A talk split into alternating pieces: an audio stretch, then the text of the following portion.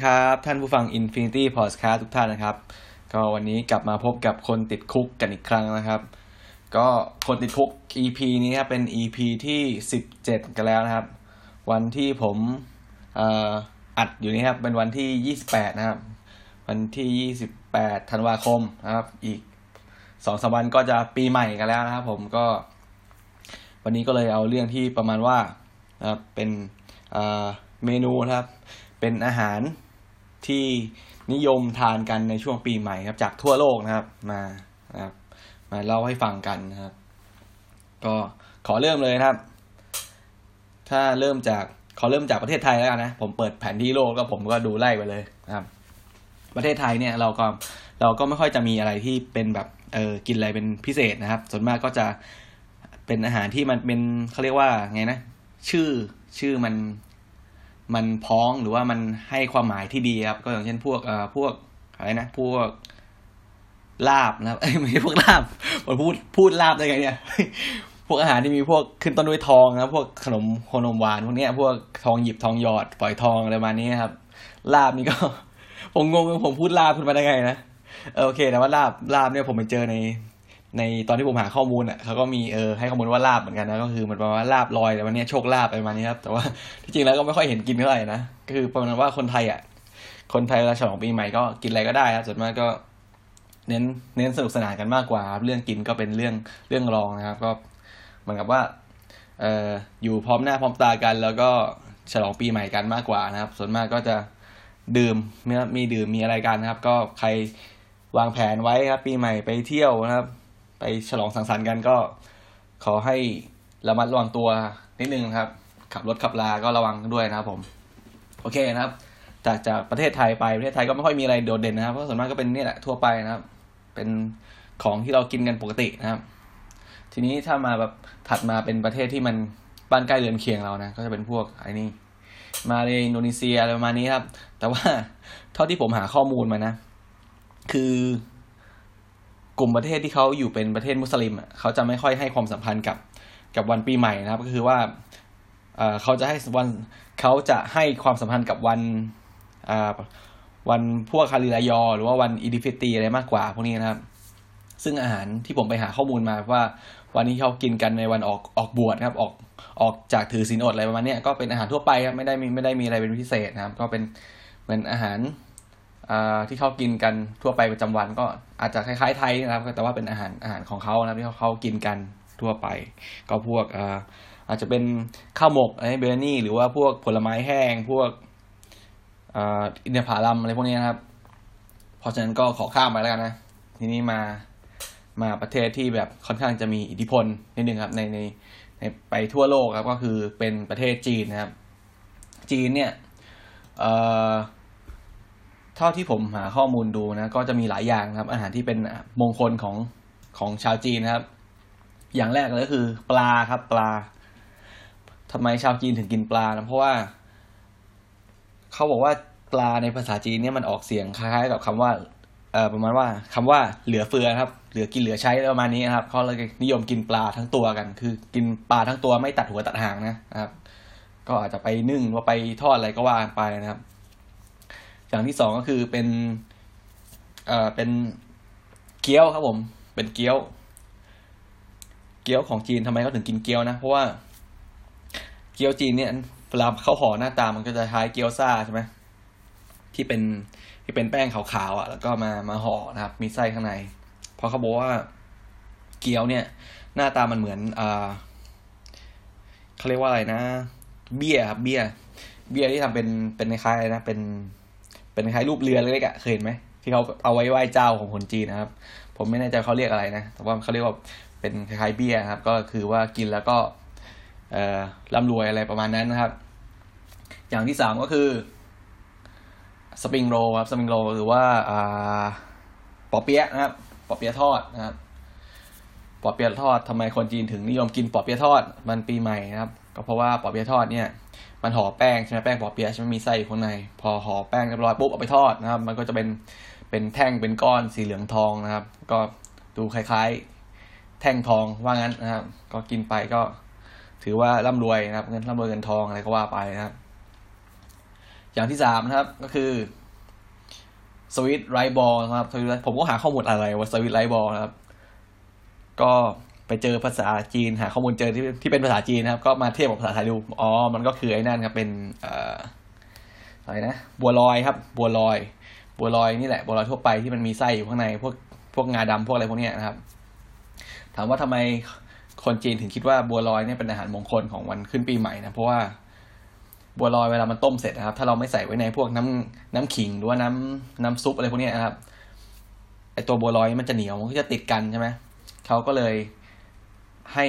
ให้ความหมายว่าบัวลอยเนี่ยเป็นการ เป็นการอะไรนะ เป็นการรวมตัวกันนะครับ เป็นการได้กลับมาพบตัวกันรวมตัวกันของครอบครัวนะครับในวันปีใหม่นะครับ แต่ว่าถ้าเป็นบัวลอยในในประเทศไทยนี่ก็จะเป็นตีกันนะครับไม่รวมตัวกันนะครับก็คือเล่นคอนเสิร์ตมีบัวลอยขึ้นมาก็เอาแล้วครับซัดกันแล้วนะครับ โอเค นอกเรื่องไปนะครับ ทีนี้อีกอย่างหนึ่งก็คือส้มนะครับ ส้มหรือว่าเป็นผลไม้ที่มีทรงกลมแล้วก็ ผลสีเหลืองทองนะครับ ประมาณนี้ผลไม้ทุกอย่างตระกูลเนี้ยที่มันเป็นทรงกลมแล้วก็มีสีเหลืองทองก็คือว่า เขาเชื่อกันว่าทรงกลมเนี่ย มันเป็นประมาณว่าไงเป็นรูปทรงที่ดีอะมันมันมันดูอิ่มอวบอะไรประมาณนั้นนะครับอวบอึมอิ่มอวบนะครับ ส่วนสีส้มหรือว่าสีทองก็คืออย่างที่บอกนะมันคล้ายกับทองนะครับ มันก็เลยดูเออนั่นแหละ ดูมี ความเป็นมงคลนะครับ อีกอย่างหนึ่งก็คือไรซ์เค้กนะครับ ผมก็หาอะไรว่าไรซ์ไรซ์ไรซ์เค้กนะครับ ปรากฏว่ามันก็คือขนมเข่งนะครับ ขนมเข่งที่ที่เราเจอกันเวลาเขาไหว้เจ้าตุจีนอะไรประมาณนี้นะครับ ก็จะอยู่ในในไอ้นี้ด้วยใน ในเมนูอาหารขึ้นปีใหม่ของชาวจีนด้วยนะครับ อีกอย่างหนึ่งที่สำคัญนะครับก็คือหมี่ครับ เขาจะมีหมี่อยู่ชนิดหนึ่งที่เขานิยมกันกินกันในช่วงวันปีใหม่ เป็นบะหมี่ที่แบบเส้น เป็นเส้นๆใช่ไหมทำไมเขาถึงกินบะหมี่เขาบอกว่าบะหมี่เนี่ยมันเส้นมันยาวใช่ไหมเวลาเรากินแล้วก็มันจะประมาณว่า อายุยืนยาวอะไรประมาณนี้ครับก็คือเวลากินเนี่ยพยายามให้กินให้หมดทั้งเส้นนะครับอย่าไปกัดให้ขาดก็คือพยายามสูดเข้าไปนะครับ สูดเข้าไปจนหมดนะครับ ก็จะทำให้ชีวิตนะครับ มีอายุยืนยาวเหมือนกับเส้นบะหมี่ครับประมาณนั้นกันเลยทีเดียวนะครับผมทีนี้ถัดมาจากประเทศจีนนะครับ ประเทศจีนเนี่ยก็จะไปประเทศที่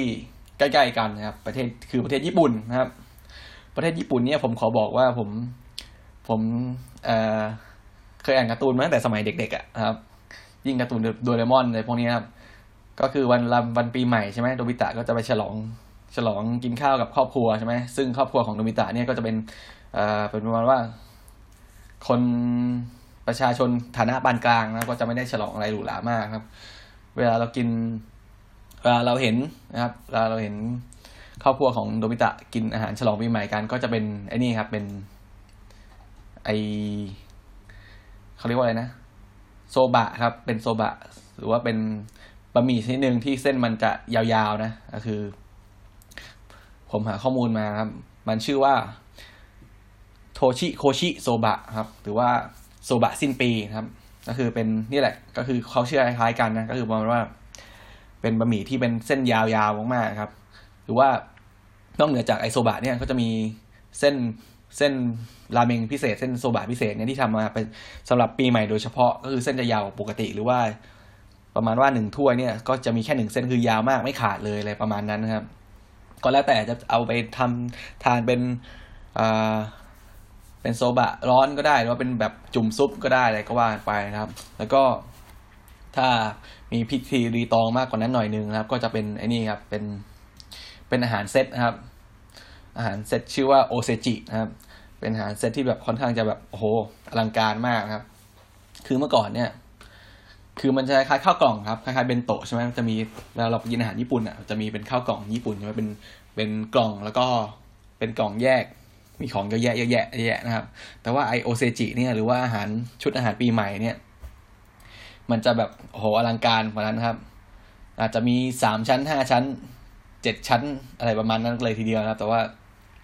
พอเวลามันผ่านไปใช่ไหมคนก็จะไม่ค่อยเอ่อไม่ค่อยประมาณว่าต้องจ่ายอะไรขนาดนั้นเพื่อสำหรับปีใหม่นะครับเขาก็จะอาจจะลดเหลือสามชั้น หรือว่าชั้นเดียวก็มีนะครับ ก็คือ ชั้นของชั้นของเบนโตะที่ทานต่อคนนะครับ ทีนี้เนี่ยอาหารที่บรรจุในใน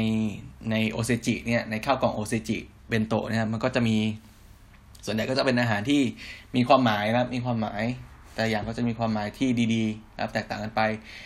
ก็ยกตัวอย่างอาหารที่เขานิยมใส่ไปนะครับ ก็คือเอ่อส่วนใหญ่ก็จะเป็นพวกของดองครับ ของดองหรือว่าของของแห้งของที่แบบ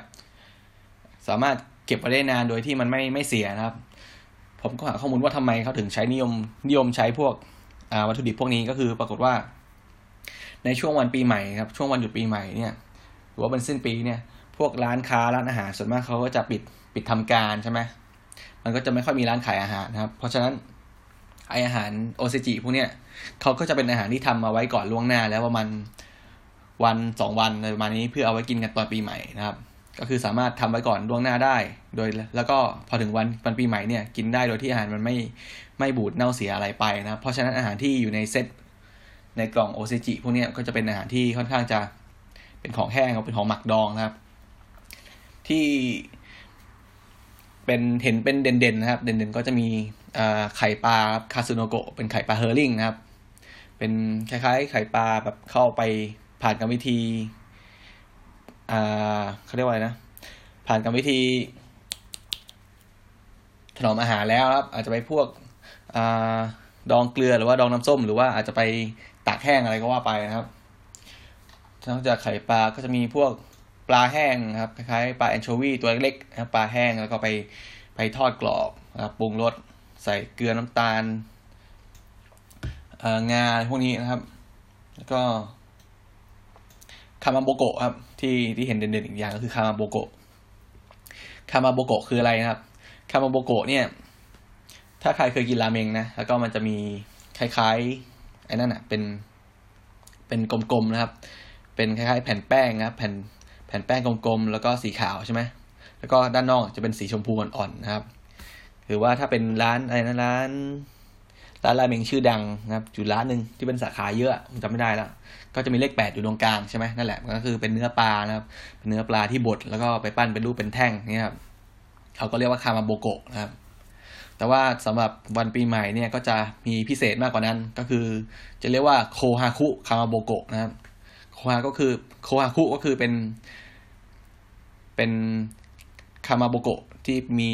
สีเหลือง เอ้ย สีขาวแดงนะครับ คือเขาว่ากันว่าเป็นสีที่เป็นมงคลนะครับ ก็คือ คนญี่ปุ่นเนี่ยก็จะเตรียมคามาโบโกะเอ้ยโคฮาคุคามาโบโกะเนี่ยไว้สำหรับวันปีใหม่นะครับ นอกจากนั้นก็จะมีอะไรอีกอะ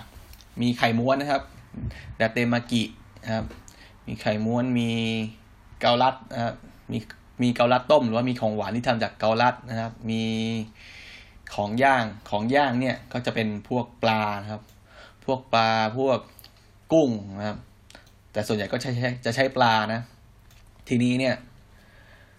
ปลาที่เขามาใช้กันส่วนมากจะเป็นปลาปลาตากแห้งนะครับปลาตากแห้งที่เอาไปตากแห้งก่อนแล้วก็ค่อยเอามาย่างเกลือย่างซีอิ๊วอะไรพวกนี้เพื่อจะเอ่อมันอยู่ได้นานโดยที่มันไม่เน่าเสียนะครับ ที่เห็นกันก็พวกปลาปลาไทยนะครับปลาไทยหรือว่าปลาตระกูลกับกระพงแดงอะไรประมาณนั้นนะครับ แล้วก็ปลาบุรินะครับปลาบุริว่าพวกแก้มปลาบุริอะไรพวกนี้ครับ เดี๋ยวพอผมพูดเรื่องไอ้นี่จบนะ เรื่องเรื่องของญี่ปุ่นจบเดี๋ยวผมจะไปเสริมเรื่องปลาบุริให้นะครับ ว่าปลาบุริปลาฮามาชิอะไรมันคืออะไรยังไงนะครับ นอกจากปลาแล้วก็จะมีพวกของดองนะก็คือพวกผักดองทั่วไปนะพวกชายเท้าพวกแครอทดองอะไรพวกนี้ก็คือสีมันเป็นสีขาวนะชายเท้าสีขาวแครอทสีออกส้มๆแดงๆใช่ไหมก็คือเป็นเขาว่ากันว่าเป็นสีที่อ่าเป็นมงคลนะของชาวญี่ปุ่นนะครับ นอกจากนั้นก็จะมีพวกอะไรอะพวก รากบัวนะครับ พวกรากบัวพวกสาลายอะไรพวกนี้นะครับ ทีนี้โอเค น่าจะคร่าวๆก็หมดแล้วนะครับ ทีนี้ผมจะไป ไปพูดถึงเรื่องปลาบุริให้ฟังนะครับปลาบุริหรือว่าปลาเวลาเรากินร้านอาหารญี่ปุ่นนะครับอาจหลายคนอาจจะเคยเห็นเมนูอยู่เมนู เมนูหนึ่งก็คือปลาบุริย่างเกลือ หรือว่าพวกอาจจะเป็นแก้มปลาคางปลาอะไรพวกนี้นะครับ ซึ่งถามว่าปลาบุริมันคือปลาอะไรนะครับ ปลาบุริก็คือที่จริงมันก็คือเป็นเป็นปลาชนิดเดียวกับปลาฮามาชินะครับฮามาชิที่เขานิยมเอามาทำเป็นซูชินะครับ คือญี่ปุ่นเนี่ยเขาเขาประมาณว่าเขาเขามองว่าปลาฮามาชิหรือว่าปลาบุรีนี่เป็นเป็นปลาที่อะไรนะ มีความเป็นมงคลนะครับ เพราะว่าผมจำไม่ได้แล้วว่าชื่อภาษาญี่ปุ่นเขาเรียกว่าว่าอะไร แต่ว่ามันแปลเป็นไทยได้ว่าปลา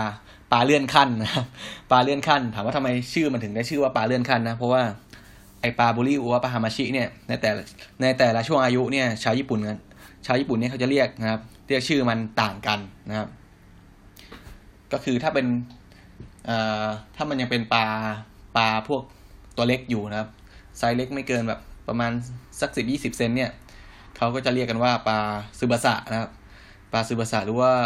ปลาวากาชิปลาวากานะอะไรประมาณนั้นนะครับ ทีนี้พอมันโตขึ้นมาหน่อยนะครับ พอมันโตขึ้นมาหน่อยนึงเขาก็จะเรียกกันว่า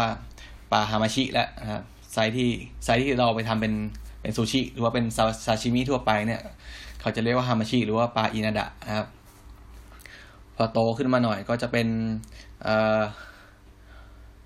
บุริแล้วนะครับ เป็นปลาบุริก็คือเป็นเป็นแค่ว่าเป็นปลาตัวเต็มวัยแล้วนะครับ ก็จะตัวใหญ่นะครับ เนื้อก็จะแน่นหวานนะครับ เขาก็จะนิยมนิยมเอาไปพวกทำอ่าทำเป็นอาหารย่างอะไรประมาณนี้ครับ พวกปลาไปย่างเกลืออะไรพวกนี้นะครับผม เพราะฉะนั้นการที่ปลาชนิดนี้เนี่ยปลาชนิดนี้เนี่ยนะครับ แต่ละช่วงอายุมันนะครับมันมันมีการเปลี่ยนชื่อมันนะครับ เขาเรียกต่างๆ กันไปตามแต่ละช่วงอายุนะครับ ก็เลยทำให้ชาวญี่ปุ่นเนี่ย บางทีก็ซื้อปลาชนิดนี้นะเป็นเป็นของฝากนะเป็นของฝากให้กับให้กับคนที่เขา หวังดีอะไรประมาณนี้นะครับ ก็คือสมมติได้เลื่อนขั้นใช่ไหมได้เลื่อนขั้นเขาก็จะซื้อปลาฮามาชิปลาอะไรพวกนี้ตากแห้งไปฝากนะครับก็คือเป็นเป็นแสดงการแสดงความยินดีอะไรประมาณนั้นนะครับผม โอเคนะครับ ถัดจากญี่ปุ่นนะครับถัดจากญี่ปุ่นไปละ ประเทศที่ติดจากติดจากญี่ปุ่นก็คือรัสเซียนะครับรัสเซียเนี่ยตอนผมหาข้อมูลนี่แบบโอ้โหหายากมากเลยเพราะว่า ข้อมูลอาหารปีใหม่ของรัสเซียเนี่ยแทบแทบจะ ไม่ค่อยมีครับก็คือ อาจจะเป็นเป็นด้วยว่าประเทศเขาเป็นประเทศที่อยู่ในโซนอากาศหนาวนะครับ มีอากาศหนาวเย็นตลอดทั้งปีทำให้อาหารเนี่ยอาหารส่วนใหญ่ก็จะเป็นอาหารที่เป็นของที่ทำผ่านการถนอมอาหารไว้แล้ว พวกของหมักของดองอะไรประมาณนี้ครับ อาหารที่ที่เขาเอาขึ้นโต๊ะอาหารในวันปีใหม่กันนะพี่พี่ที่ผมเจอนะส่วนมากก็จะเป็นสลัดนะครับ เป็นสลัดหรือว่าเป็นพวกนี่แหละของ ของเย็นของดองนะพวกไข่ปลาคาเวียประมาณนี้ครับก็คือกินไข่กินคาเวียกันในช่วงปีใหม่เลยนะครับประมาณนี้หรือว่าสลัดสลัดปลาเฮอร์ริงนะครับแต่ว่านะมันจะมีที่เด่นๆอยู่นะครับสองอย่างก็คืออ่าอะไรนะผมนึกก่อน ส้มครับ ส้ม เออ ใช่ไหมคือส้มกับไอ้นั่นครับ ส้มกับแชมเปญนะครับ ก็คือว่า ถ้าจะฉลองนะครับ ฉลองปีใหม่นะครับ เวลาอยู่ในรัสเซียเนี่ยเวลาเราเราถูกเป็นเราเป็นแขกรับเชิญไปใช่ไหมหรือว่าไปจะจัดจะจัดงานปีใหม่เลี้ยงปีใหม่อะไรมาเนี่ยครับ สิ่งที่ขาดไม่ได้หรือว่าควรจะมีก็คือส้มนะครับ ส้มแล้วก็แชมเปญนะครับ ถามว่าทำไมต้องเป็นส้มกับแชมเปญนะครับ ก็คือรัสเซียเนี่ยอยู่ในในโซนที่มีอากาศหนาวเย็นใช่ไหม ยิ่งช่วงปีใหม่นะครับ ช่วงปีใหม่เนี่ยก็จะอยู่ในช่วงที่เป็นหน้าหนาวใช่ไหมครับ ทีนี้เนี่ย ผลไม้ที่มันสามารถวางขายนะครับ สามารถรอดพ้นอยู่ในอยู่ในชั้นของซูเปอร์ซูเปอร์มาร์เก็ตในช่วงหน้าหนาวได้เนี่ย เมื่อก่อนนะเมื่อก่อนมันก็เลยมันก็คือส้มเนี่ยแหละครับ ทีนี้ ชาวรัสเซียเขาก็เลยนิยมซื้อส้มติดติดอ่าประมาณว่าติดไม้ติดมือมาฉลองปีใหม่กันด้วยนะครับ ทีนี้แชมเปญนะครับแชมเปญเนี่ยแชมเปญที่เราพูดถึงเนี่ยมันไม่ใช่แชมเปญที่มาจากแคว้นช็องปาญนะครับช็องปาญของฝรั่งเศสนะครับ ก็คืออธิบายเรื่องแชมเปญนิดนึงครับ แชมเปญเนี่ยก็คำว่าแชมเปญเนี่ยปกติแล้วมันมันหมายถึงว่าเป็นไวน์ชนิดหนึ่งครับเป็นไวน์ sparkling wine คือไวน์ซ่านะไวน์ที่มีซ่ามีไวน์ที่มีรสซ่าใช่ไหมแล้วก็ผลิตในแคว้นช็องปาญหรือว่าแคว้นแชมเปญของฝรั่งเศสนะครับ ทีนี้ส่วนที่เขาเอาไปฉลองกันในในในโซเวียตนะครับ เอ้ย ในรัสเซียเนี่ย มันไม่ใช่ มันไม่ใช่แชมเปญจากประเทศฝรั่งเศสครับ แต่ว่าเป็น เป็นแชมเปญที่โซเวียตหรือรัสเซียเนี่ยผลิตเองนะ เพราะว่าช่วงนั้นเนี่ย รัฐบาลของของทางโซเวียตเนี่ยเขาสนับสนุนให้ ให้ประชาชนเนี่ยเขาผลิตนะครับ ผลิตไอ้นี่ขึ้นมา ผลิต sparkling wine ขึ้นมาเองนะครับ เพื่อให้ประชาชนทั่วไปเนี่ยสามารถ เข้าถึงได้ สามารถซื้อมาทดลองชิมได้อะไรประมาณนั้นนะครับ เพราะฉะนั้นโต๊ะอาหารนะครับของชาวรัสเซียในวันปีใหม่ก็เลยมีส้มกับแชมเปญที่ผลิตโดยรัสเซียเองอยู่นะครับผม ทีนี้นะครับโอเคผ่านรัสเซียไปแล้วนะครับ มาใกล้ๆรัสเซียก็จะเป็นโซนยุโรปนะครับยุโรปตะวันออกพวกโปแลนด์นะครับ โปแลนด์เยอรมันอะไรประมาณนี้นะครับ โปแลนด์เยอรมันเนี่ยโปแลนด์เนี่ยผมเจอข้อมูลว่าเขาชอบทานนั่นกันในวันปีใหม่ครับปลาเฮอริงนะปลาเฮอริงปลาเฮอริงที่เป็นปลาเฮอริงเฮอริงดองนะครับถามว่าทำไมเขาชอบเขานิยมทานปลาเฮอริงกันในวันปีใหม่ก็คือว่าปลาเฮอริงเนี่ยผิวนะครับหนังของมันเนี่ยเป็นสีเงินนะครับ มันก็ดูคล้ายๆกับเหรียญเงินอะไรประมาณนั้นแหละครับ ก็คือกินแล้วก็ร่ำรวยนะครับผม ทีนี้ถัดจากโปแลนด์ไปก็เป็นเยอรมันนะครับ เยอรมันเนี่ย ถามว่าเยอรมันกินอะไรนะครับ คือเท่าที่ผมหาข้อมูลมานะครับ เยอรมันก็กินกินพวกถั่วนะครับ คือในโซนโซนยุโรปเนี่ยโซนตะวันตกนะครับเขาจะกินอาหารคล้ายๆกันหมดเลยนะครับ ก็คือถั่วนะครับ ถามว่าทำไมต้องเป็นถั่ว เพราะว่าถั่วเนี่ยส่วนใหญ่ครับ มันจะมีเมล็ดกลมๆใช่ไหมซึ่งมันก็จะไปคล้ายๆ กับเหรียญเหรียญเหรียญเหรียญเงินอะไรพวกพวกนี้ที่เขาใช้แลกเปลี่ยนซื้อขายแลกเปลี่ยนกันครับ เพราะฉะนั้นการทานถั่วเนี่ยมันก็เลยกลายเป็น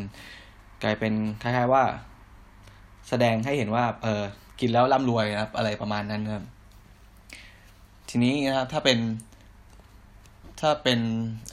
เยอรมันนะครับ นอกจากถั่วแล้วนะครับ ก็จะมี ไอ้นี่ครับไอ้อะไรนะกระลำครับกระลำกระลำปลีใบกระลำปลีถามว่าทำไมทำไมเขาถึงนิยมทานกระลำปลีในในช่วงปีใหม่ครับ ก็คือว่าเขาให้เหตุผลว่า ใบกระลำเนี่ย มันเป็นสีเขียวใช่ไหมครับ มันก็จะดูคล้ายกับธนบัตรนะครับธนบัตรว่างั้นนะครับ ซึ่งทำไมแล้วทำไมธนบัตรธนบัตรต้องสีเขียวนะครับ ผมก็ไปหาข้อมูลมาอีก ปรากฏว่าที่แบงก์หรือว่าธนบัตรมันเป็นสีเขียวเนี่ยเพราะว่าเมื่อก่อนครับไอ้ธนบัตรรุ่นแรก ๆ ที่เขาผลิตขึ้นมาเนี่ยครับหมึกที่มันสามารถป้องกันการเรียนแบบกัน หรือว่าการปลอมแปลงธนบัตรได้เนี่ย เมื่อก่อนจะมีอยู่แค่สองสีก็คือเป็นสีดำกับสีเขียวนะครับ เพราะฉะนั้นนะครับธนบัตรหรือว่าแบงก์ในเมื่อสมัยก่อนก็เลยจะมีสีเขียวเป็นหลักนะครับ สีเขียวเป็นสีดำนะครับ โอเค ถัดจากเยอรมันไปนะครับ ก็จะเป็นพวก อะไรอะยุโรปนะครับ ยุโรปทั่วไปก็พวก อิตาลีนะครับ อิตาลีเนี่ยมีเมนูหนึ่งนะ มีเมนูหนึ่งที่ค่อนข้างจะเป็นที่นิยมก็คือเป็นเป็นสตูนะเป็นสตูถั่วเลนทิลครับสตูถั่วเลนทิลแล้วก็ไส้กรอกนะครับ ต้มรวมกันครับ ซึ่งไอเมนูเนี่ยครับเวลาปีใหม่เนี่ย เชฟก็จะทำให้พวกเราทานนะครับ ฉลองฉลองวันคืน สองคืนปีใหม่ใช่ไหมก็คือว่าเชฟก็จะเริ่มทำไว้แต่ประมาณช่วงหัวค่ำนะครับ ทีนี้พอถึงเวลาเที่ยงคืนใช่ไหมเขาจุดพลุเขาดาวอะไรกันเสร็จแขกในแขกในห้องอาหารนะครับทานอาหารเรียบร้อยเขาดาวกันเสร็จแล้วร้อยHappy New Year เสร็จแล้วนะครับ เชฟก็จะตักตักตัวนี้นะครับ เป็นไอ้สตูถั่ว lentil กับไส้กรอกนะครับมาให้พวกเราทานกันนะครับ ก็คือนั่นแหละ มันก็ คล้ายๆกันนะครับ คือถั่ว lentil ก็จะแสดงให้เห็นว่ามันเป็นร่ำรวยนะครับ โชคดีอะไรประมาณนั้นไส้กรอกโชคดีอุดมสมบูรณ์นะครับ ประมาณนั้นนะครับ ทีนี้ถัดจากโซนยุโรปแล้วนะครับโซนยุโรปแล้วก็จะมีตุรกีครับ ตุรกีเนี่ย จะมีอยู่เมนูอยู่อยู่อย่างหนึ่งที่เขานิยมทานปีใหม่ก็คือทับทิมนะครับ ทับทิมหรือว่า pomegranate pomegranate นะครับ ทับทิมเนี่ยทำไมเขาถึงนิยมนะ ก็คือว่ามันลูกทับทิมเนี่ยมันดูแปลกแล้วใช่ไหมเวลาเราแกะออกมาเนี่ยมันก็จะมีเมล็ดมันนะครับเป็นสีแดงๆ ใสๆครับดูแบบเออดูสวยอะ่ะใช่ไหมเขาก็เชื่อกันว่าไอ้เมล็ดทับทิมเนี่ยนะครับ ถ้ากินเข้าไปแล้วก็จะเออประมาณว่าร่ำรวยอุดมสมบูรณ์อะไรประมาณนี้นะครับผม ทีนี้เขาก็จะมีวัฒนธรรมร่วมกันอีกอย่างหนึ่งครับ ในในโซนในโซนยุโรปเนี่ยโซน ประเทศประเทศกรีกประเทศไอประเทศกรีซประเทศอ่าโซนอะไรนะเดี๋ยวผมดูแผนที่ก่อน ประเทศประเทศกรีซประเทศไอเนี่ยบัลแกเรียประเทศโรมาเนียอะไรพวกเนี้ยนะครับ ก็คือจะมีเค้กอยู่เค้กอยู่ชนิดหนึ่งครับ ชื่อว่า king cakes นะครับหรือว่าเค้กของพระราชาเนี่ย ก็คือเป็นเค้กที่เขานิยมทานในช่วงปีใหม่นะก็คือทำเค้กแล้วก็ทานกันใช่ไหมแล้วก็ส่วนมากเนี่ยถ้าเป็นแต่ละพื้นที่ก็จะมีเขาเรียกคล้ายๆเป็นเป็นกิมมิคครับ แตกต่างกันไปนะบบางที่ก็จะเอาเหรียญนะครับ เอาเหรียญไปซ่อนไว้ในเค้กตอนอบใช่ไหมคือตอนอบ ตอนเทเค้กใส่ในพิมพ์แล้วก็โยนเหรียญลงไปใส่เหรียญลงไปแล้วก็ไปอบนะครับ ทีนี้พอ พอเค้กสุกใช่ไหมก็ ไอ้มื้ออาหารปีใหม่เนี่ยเราก็จะอยู่หลายคนอยู่แล้วใช่ไหมเราก็จะแบ่งตักเค้กกันไปนะครับทีนี้เนี่ยใครที่ได้เค้กชิ้นที่มีเหรียญอยู่เนี่ยก็ถือว่าเป็นคนที่โชคดีครับ คนที่โชคดีที่สุดในปีนั้นอะไรก็ว่ากันไปนะครับ ซึ่งเค้กที่เขานิยมทานกันในช่วงปีใหม่เนี่ยเขาก็จะนิยมทำเป็นรูปรูปรูปวงกลมครับ เป็นวงกลมหรือว่าทำเป็นเอ่อ รูปวงแหวนนะครับประมาณนั้นก็คือสื่อให้เห็นถึงความอุดมสมบูรณ์หรือว่าความไม่สิ้นสุด ความไม่ไม่จบสิ้นนะครับ อะไรประมาณนั้นนะครับผม ทีนี้พอผ่านโซนไอ้นี่มาแล้วนะครับ โซนอ่าโซนยุโรปมาแล้วนะครับ ก็จะมาโซนอาหรับกันบ้างนะครับ โซนอาหรับเนี่ย ผมหาข้อมูลมานะ ส่วนมากก็จะเป็นประเทศประเทศมุสลิมใช่ไหมมันก็จะไปไป ไปพ้องกับที่เคยบอกไปแล้วว่าโซนมาเลเซียหรือว่าโซนอินโดนีเซียเนี่ยว่าประเทศมุสลิมเนี่ยเขาจะไม่ค่อยฉลองวันปีใหม่กันนะครับ เพราะว่าเขาจะมีวันสำคัญวันสำคัญกว่านั้นก็คือวันวันออกบวชของเขาหรือว่าวันฮารีรายออิดิฟิตีอะไรประมาณนี้ครับ แต่ว่าโซนก็จะมีโซนประเทศเปอร์เซียนะครับ กลุ่มประเทศเปอร์เซียเนี่ย ที่เขาจะมีอ่ามีเขาเรียกเขาเรียกว่าอะไรนะ เป็นเป็นความเชื่อนะครับในวันปีใหม่นะครับเขาจะจัดจัดอาหารไว้เจ็ดอย่างนะครับ เจ็ดอย่างที่ออกที่ขึ้นต้นด้วยตัว S หมดเลยนะครับ ก็คือมีเจ็ดอย่างครับ อย่างแรกคือพวกถั่วนะครับ เหมือนกันตามความเชื่อทั่วไป พวกถั่วพวกเมล็ดธัญพืชนะครับ อย่างที่สองก็คือพวกของหวานนะครับ ขนมหวานในพวกนี้นะครับ อย่างที่สามก็คืออพวกผลไม้แห้งนะครับ อย่างที่สี่ก็คือกระเทียมนะครับ อย่างที่ห้าเป็นผลแอปเปิลนะครับ อย่างที่หกนะครับเป็นซูมักนะครับ ซูมักเนี่ย มันก็คืออ่าเครื่องเทศชนิดหนึ่งนะครับ เป็นผลไม้ที่เอามาทำเป็นพวกเครื่องเทศนะครับ แล้วก็อย่างที่เจ็ดก็คือน้ำส้มสายชูนะครับ ผม แล้วก็จะมีอย่างหนึ่งก็คือเหรียญเหรียญแต่ว่าเหรียญกินไม่ได้นะก็เลยไม่นับเป็นอาหารนะครับ ก็ก็จะมีเจ็ดอย่างนี้คล้ายๆว่าเอาไว้ไหว้ไหว้วันปีใหม่แล้วประมาณนั้นแล้วไม่ไม่ไม่ถึงกับไหว้หรอกประมาณว่าเป็นเป็นประเพณีของเขานะครับ ขึ้น ที่จะจัดโต๊ะแล้วก็มีของแปดอย่างนี้บนโต๊ะในวันปีใหม่นะครับ ทีนี้ผ่านโซนนี่มาแล้วนะครับโซนโซนเปอร์เซียมาแล้วครับ ทีนี้เนี่ยผมหาข้อมูลของของโซนประเทศแอฟริกาใต้เนี่ย ผมหาไม่เจอนะ คือคืออาหารในในในมื้อปีใหม่ของเขาเนี่ย คล้าย ๆ ว่าเหมือนกับว่าเขาจะไม่มี ไม่มีหรือว่าผมหาไม่เจอไงก็ไม่รู้แหละแต่ว่าตัวปัญหายากมากครับ อาจจะเป็นด้วยว่า ข้อมูลมันน้อยอะ หรือว่าอาจจะเขาอาจจะไม่ไม่ได้ไม่ได้เฉลิมฉลองอะไรมากมายในวันใหม่นะครับ อันนี้ผมก็ไม่ทราบกันนะ แต่ว่าผมผมพยายามหาแล้วเราหาไม่เจอนะครับ ก็จะข้ามไปนะครับ ข้ามไปในโซนของไอ้นี่นะครับโซนประเทศสเปนนะครับ สเปนเนี่ยก็จะมี มีความเชื่อนะครับ มีประเพณีอยู่อย่างหนึ่งนะก็คือ การกิน กินผลองุ่นนะครับ ผลองุ่นสิบสองผลนะครับ ในในคืนในคืนขึ้นปีใหม่นะครับ ก็คือว่า พอเวลาสิบสองนาฬิกาใช่ไหมของวันที่สามสิบเอ็ดธันวาใช่ไหมนาฬิกาเนี่ยมันก็จะตีมันก็จะอ่ามันก็ดังสิบสองสิบละครั้งก็ดังสิบสองครั้งใช่ไหมครับ เพื่อบอกเวลาว่า เออ วันนี้ตอนนี้เป็นเวลาสิบสองนาฬิกานะครับ ของวันที่ยี่สิบสี่แล้วครับ ทีนี้เนี่ย คนสเปนเนี่ยเขาก็จะเอาเตรียมผลผลองุ่นเนี่ยไว้สิบสองลูกใช่ไหมแล้วก็รีบกินนะครับ พอระฆังดังหนึ่งครั้งก็จะกินหนึ่งหนึ่งผลนะครับระฆังดังครั้งที่สองก็จะกินอีกหนึ่งผล ก็คือกินทีละผลไปคดไปจนครบสิบสองครั้งนะ ก็คือ เพื่อเป็นตัวแทนของแต่ละเดือนนะครับ ว่างั้นตัวแทนของปีหน้านะครับ ทีนี้เขาก็จะมีประมาณว่ามีความเชื่อว่าถ้าเกิดผลไหนหวานนะครับ ผลไหนก็หวานก็คือ เดือนนั้นก็จะสบาย ไม่มีอะไรน่าเป็นห่วงครับ แต่ถ้าเกิดผลไหนเปรี้ยวหรือผลไหนมันเสียขึ้นมาเนี่ย มันจืดมันเปรี้ยวมันเสีย ก็แสดงว่าเดือนนั้นก็อาจจะมีตะกุกตะกักหน่อยนึงครับ อาจจะมีแบบ เออ ไม่ราบรื่นนักมากนักนะครับให้ทำเนียมการกินผลไม้ เอ้ย การกินผลองุ่นเนี่ย ก็จะอยู่ในโซนนี้โซนพวก สเปนโปรตุเกสประมาณนี้นะครับ โซนเขาเรียกว่าโซนอะไรนะเมดิเตอร์เรเนียนนะครับ แล้วก็ถัดมาจากทวีปยุโรปแล้วแล้วก็จะเป็นทวีปอเมริกาแล้วครับทวีปอเมริกาเนี่ยส่วนใหญ่ก็จะเชื่อคล้ายๆกับประเทศตะวันตกทั่วไปนะก็คือ นิยมทานถั่วเหมือนกันนะครับถั่ว แต่ว่าถ้าเป็นอเมริกาเนี่ยเขาจะนิยมทานถั่วอยู่ชนิดหนึ่งก็คือถั่ว black-eyed pea นะครับ ถั่ว black-eyed pea เนี่ยก็คือหรือว่าถั่วตาดำนะครับ ก็คือหน้าตามันก็จะคล้ายคล้ายๆกับถั่วขาวนี่แหละนะครับ แต่ว่าไอ้ตรงตรงส่วนคอดของเมล็ดอะนะครับ ส่วนที่เป็นเป็นคอดเข้าไปมันจะเป็นสีดำนะครับเขาก็เลยเรียกว่า black-eyed pea นะครับหรือว่าถือว่าถั่วตาดำนะครับ วิธีทานก็เหมือนกันครับ ส่วนมากก็จะเอาไปทำเป็นพวกซุป เอ้ยทำพวกซุปสตูอะไรมาเนี่ยครับ แล้วก็นอกจากไอ้นี่แล้วนะครับ นอกจากไอ้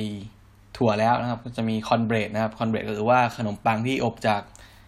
อบจากแป้งที่มีผสมแป้งที่มีส่วนส่วนผสมของข้าวโพดนะครับ คือคอนเบรดนี่มันอบอบมาแล้ว มันก็จะมีเป็นสีเหลืองนะครับ สีเหลืองทองมากกว่า เป็นแป้งขนมปังทั่วไปใช่ไหมหน้าตามันก็จะคล้ายกับ